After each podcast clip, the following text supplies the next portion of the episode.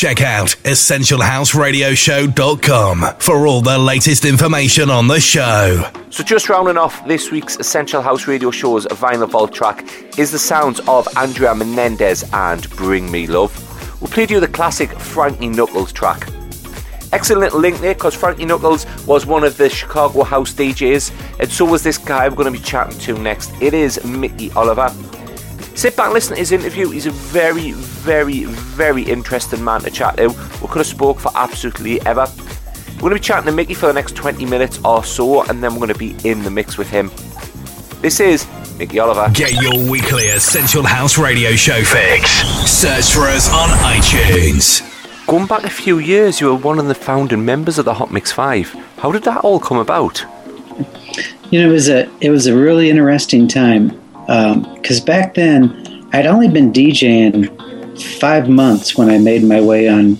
Well, I should say I was selected to be on WBMX, but this innovative program director by the name of Lee Michaels, and he's uh, he was like uh, a new up and coming uh, pro radio programmer director, and he had a vision that he wanted to bring the art of turntablism to radio. This is going back to 1981 and so what he did was he kind of did his research. He went around Chicago. He even went to the warehouse. He went to a lot of places. And uh, DJs from across the Midwest started submitting tapes. Well, then he decided to tighten it up after a few months. And he chose what he called the Hot Mix 6. And so there was, uh, they gave me a call first and they selected me. And I was like, wow, I was really flattered because I had no idea. I was the new guy on the block. I'd only been DJing a short time. The other guys were established in the Chicago clubs. So he called a meeting and only five guys showed. Uh, the sixth person was a, a nice guy by the name of Jeff Davis, but he was more interested in being the Hot Mix 1. So it ended up being the Hot Mix 5. So that was pretty interesting, kind of like the fifth Beatle kind of story. So the five of us then um, became this group, and Lee says, We're going to make this uh, corporation off the get go. Because I just feel from my research, he was really big into research, really brilliant, smart man. And he goes, Mickey, you're going to be the president. And uh, and I says, whoa, I don't know about that. I go, all these guys there, you know, they've been around long enough. I don't think I really want that. And he goes, no, you're doing it. And I says, well, okay. So all those years, I ended up being the president of our group. And uh, within a year or two, oh, I should backtrack. This was the worst station in Chicago, the worst radio right. station. Even the signal stunk. And my mother used to tease me all the time. She says, You sure you don't got a girlfriend? You're taking the bus to Chicago because I was in a suburb about an hour away in Indiana. She goes, And I can't even pick up this radio station. So my mom was always like, kind of like teasing me about the whole thing. Well, within a year, our mixes created a humongous audience. The radio station got money, the signal got stronger, and we found ourselves within two years the number one music station in Chicago. It was incredible from being the worst music station to the first. And uh, we had our first event, I think it was a year later, and Lee Michaels announced his radio jocks. And when he announced our names, the Hot Mix 5, the place exploded. And he looked over at me and he goes, What have we started here? And, you know, we had no idea because we're just a bunch of kids having fun. And we had no idea that our turntable skills at that time were pretty far advanced in the world. Uh, and then there was inner competition between us, but I mean in a friendly manner. Yeah. Like if Ralphie Rosario would come up with a, a, cool trick, I go, oh, wow, I got to, you know, do what he does, and I got to do it one better, you know, so I, I got to make myself look good. And Farley uh, and me and him started doing scratching and, and really perfecting it. And so we, we had no idea that we were really honing our skills so strong and this was in going from 81 to 85. And what was interesting in this time frame, if you read all these documentaries about the history of house music, they're so incorrect because the people they're interviewing are not really sources. They're people that were friends with sources right. or in the circles. So when you see when I see these documentaries, all of us guys we kind of shake our heads a little bit. There's obviously a lot of facts, but I think the real story's not out there. Um, the warehouse was a club that was doing really well. Now, keep in mind the club held 300 people, and there was a ton of other clubs in Chicago too. And we had listeners of millions, and there was no internet. So, so between 81 and 85, this new genre called house music was starting to percolate and form. Nothing just starts overnight. Where you know I, I see a lot of stuff that says that it was about 90, 1985 house music became an actual genre, and uh, there was a club called the Warehouse, like I was mentioning, and uh, there was two DJs, Frankie Knuckles and Ron Hardy. Well, they weren't good enough to make the Hot Mix Five. They tried out, and even over the years, um, I think we very first had, them start guesting on our shows about '85. But there's a lot of story that that's where it started. And it's so uh, incorrect. Uh, I mean, I love those guys. They were like my best friends. All of them were. But to say a, a club of 300 people started a genre is is kind of an incorrect statement. But the guy, the guys played. The club was called the Warehouse, so people wanted to be cool and say they were going to the house. And the house was playing soulful disco, and and they were great DJs. Just the mixing skills wasn't to the level of the Hot Mix Five, but at that time, uh, not that many people were were. But today, you know, DJs are way more fluent. There's guys in the world that are are you know amazing DJs. Uh, so I mean, at one point, this is just this one point in time I was referencing. We were our skills were probably a little bit ahead of the game. Not so today. Today, you know, I feel like we're one of many. a lot of great DJs out there. But uh, as people went to the club, um, this soulful disco was happening in that 81 to 85 era. Well, soon there was a couple guys in Chicago, one Jamie Principle that made an eight track using a drum machine and kind of a bass, cool bass, which you know, I would classify as a house bass and vocals. And the cassette tape got passed around, and actually the guys at the warehouse, Frankie and Ron, were playing it. And I think so were a couple other people. And uh, it, it really opened a lot of ears.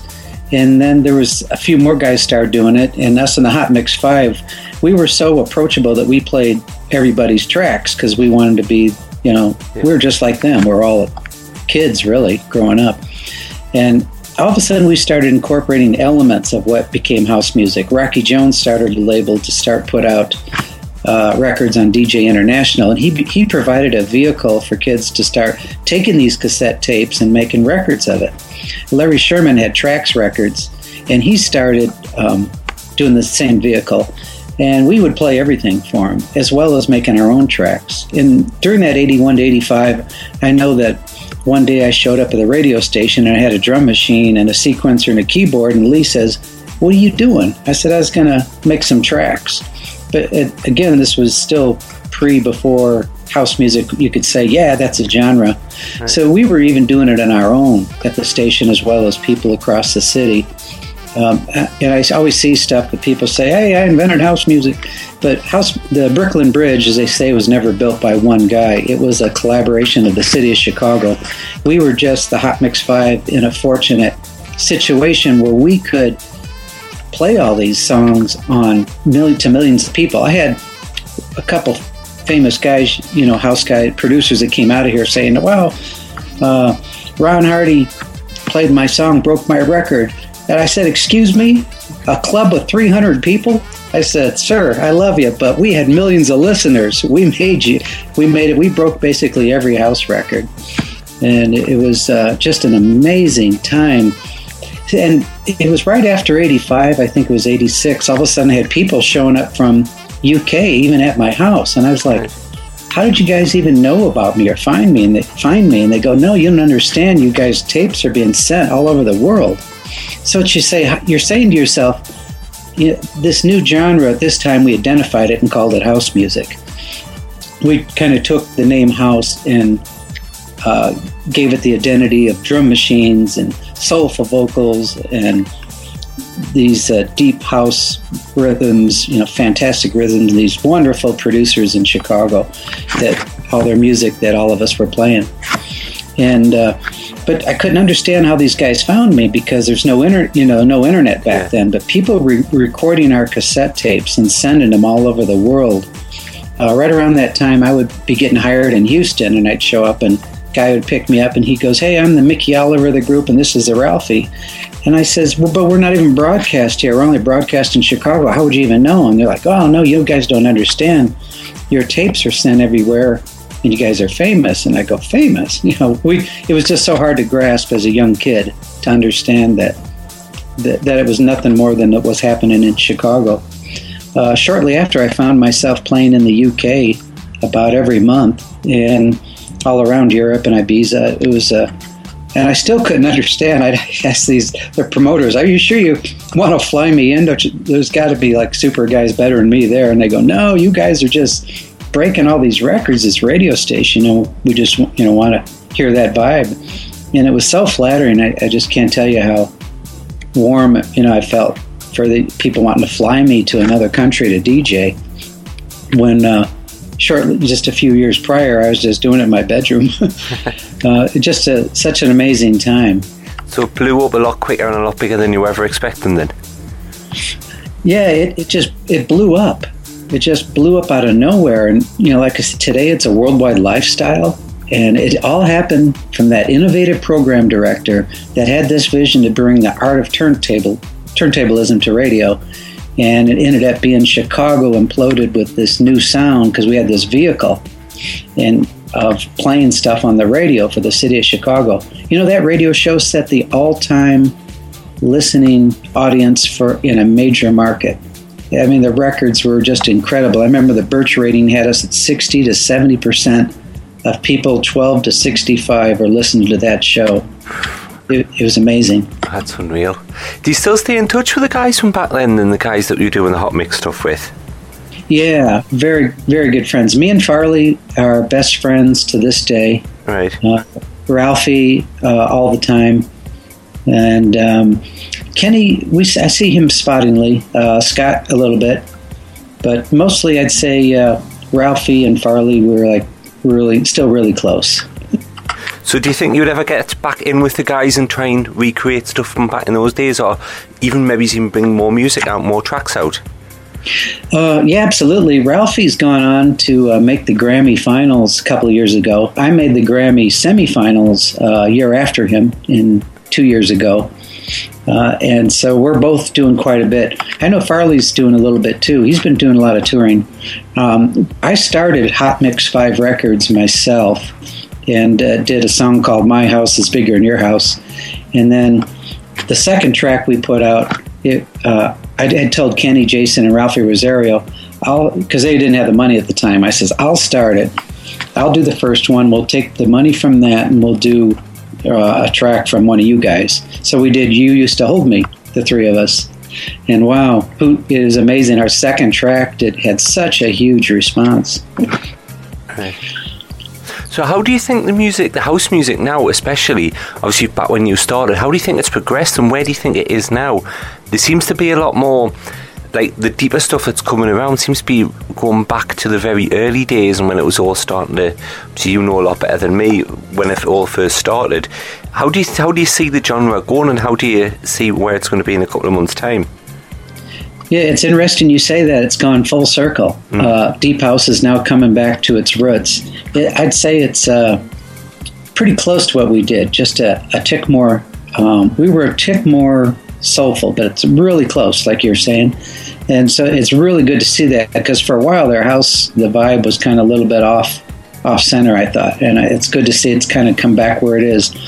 Uh, you know, it's interesting that people are calling me now for a WBMX set I played in Amsterdam about a month ago. Right. And it was amazing that people knew the lyrics to the Italo Disco and the Chicago classic house songs. And they're in their 20s. And it was a real head scratcher for me to see that. I have other people calling me for just classic house sets.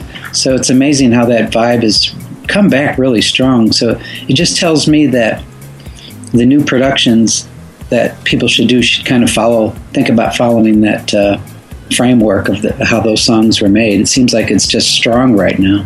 Like still going back to the roots type of thing. Yeah, exactly. So you mentioned all the stuff, mentioned all the touring and everything. There must be at some point there must have been a gig where you've stood there behind the DJ stand and looked out and thought it doesn't get better than this. Can you remember which gig that was?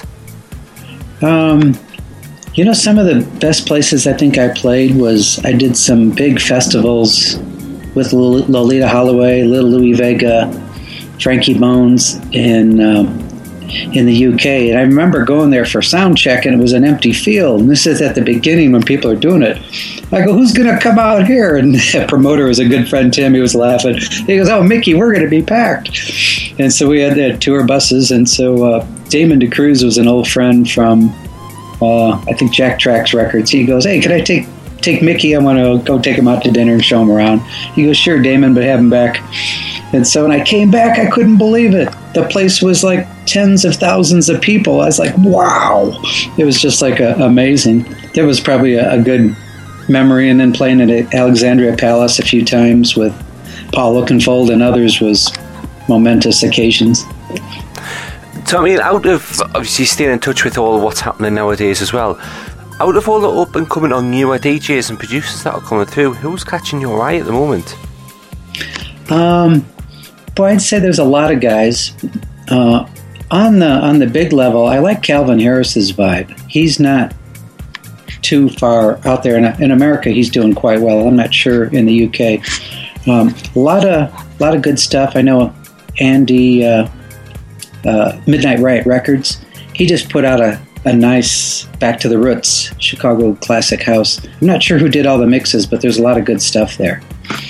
Uh, and uh, so, oh, also, DJ International Records, Rocky Jones has commissioned me to take as many or all the classics I want of his and to redo them. Ever since I made the Grammy semis a couple years ago, he's I've been getting a lot of good, great remix work. So he asked me, he goes, I want you to take It's All Right, all my classics, and redo them today. And, you know, feel free to take the direction you want. So I'm really having fun with that. I'm just finishing Loleatta Holloway's So Sweet, and then I'm going to be doing Sterling Void's It's All Right right behind it. So I'll be having a stream of those coming out besides a uh, EP that I'm doing, an eight song EP. Brilliant. So for the DJ International stuff, will that be like an, a, a, remix album type of thing, or is it just going to be obviously different remixes of the tracks and then just re-releasing them separately? Um, I think it might start out with a couple re- releases separately, then it'll probably end up in an album, I'm sure. Right. Well, I'll definitely be looking forward to that then, because I've got a lot of them on vinyl as well. Oh, nice. Um, so, what are you doing with yourself now then? Have you got much planned over the summer? Are you going to be out and about gigging, or are you going to be working all, all that DJ International stuff?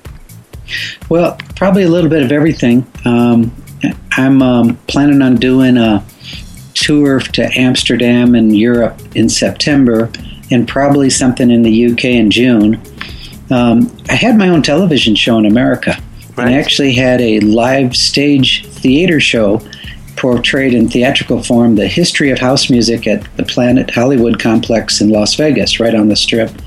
And that was a first time uh, a DJ had kind of a theatric show. And I sang and I played and I uh, did a turntable scratching exhibition and it and it, it did really well for me. Right. And then I filmed an entertainment variety show called Intensity off one of my classic records. And uh, that was a entertainment variety show that got played all across America nationally. So I'm actually doing a new radio station format. I'm doing a multimedia radio station, audio video, where we're going to have um, it'll be it'll be I should say in a radio station format setting where we'll interview musicians, top DJs, uh, Vegas celebrities. Uh, B-roll when songs are playing will be a car going down the Vegas Strip so people can see what Las Vegas looks like at the current situation. Also, uh, we're going to be doing fact finding undercover scenes of the underground of music in New York, London, Amsterdam, and across the world. So it should be kind of fun. So I'll be doing that besides uh, the new DJ International stuff and a new EP I'm doing. Wow, that sounds as though you're going to be very, very busy. Um, so are you going to be back? Are you going to be working with the guys from Jaeger Rosa, or was that just? Have you got something in the pipeline with them? Anything you can talk about? Um, I'm sorry, my connection fizzled there for That's a minute. Um, are you going to be working with the guys from Jaeger Rosa? Are you going to be putting a track together with them because they seem to be having massive success at the moment as well? Yes, we're collaborating. Um, they're actually going to do uh, a Loleatta Holloway version with me, oh. and I know the guys are super excited about that, and so am I to be working with them. Check out EssentialHouseRadioshow.com for all the latest information on the show. So massive thanks there to Mickey Oliver for chatting to us. We said we could have chatted to him for absolutely hours, and he's one of the most interesting people I've ever spoke about about house music. Really, really nice guy, and hopefully, we're going to be catching up with him on the show very, very shortly again. But for the final 40, you're going to be in the guest mix with Mickey Oliver. Essential House. Hi, this is Mickey Oliver. You're in the mix with me on the Essential House Radio Show. The Essential House Radio Show guest mix.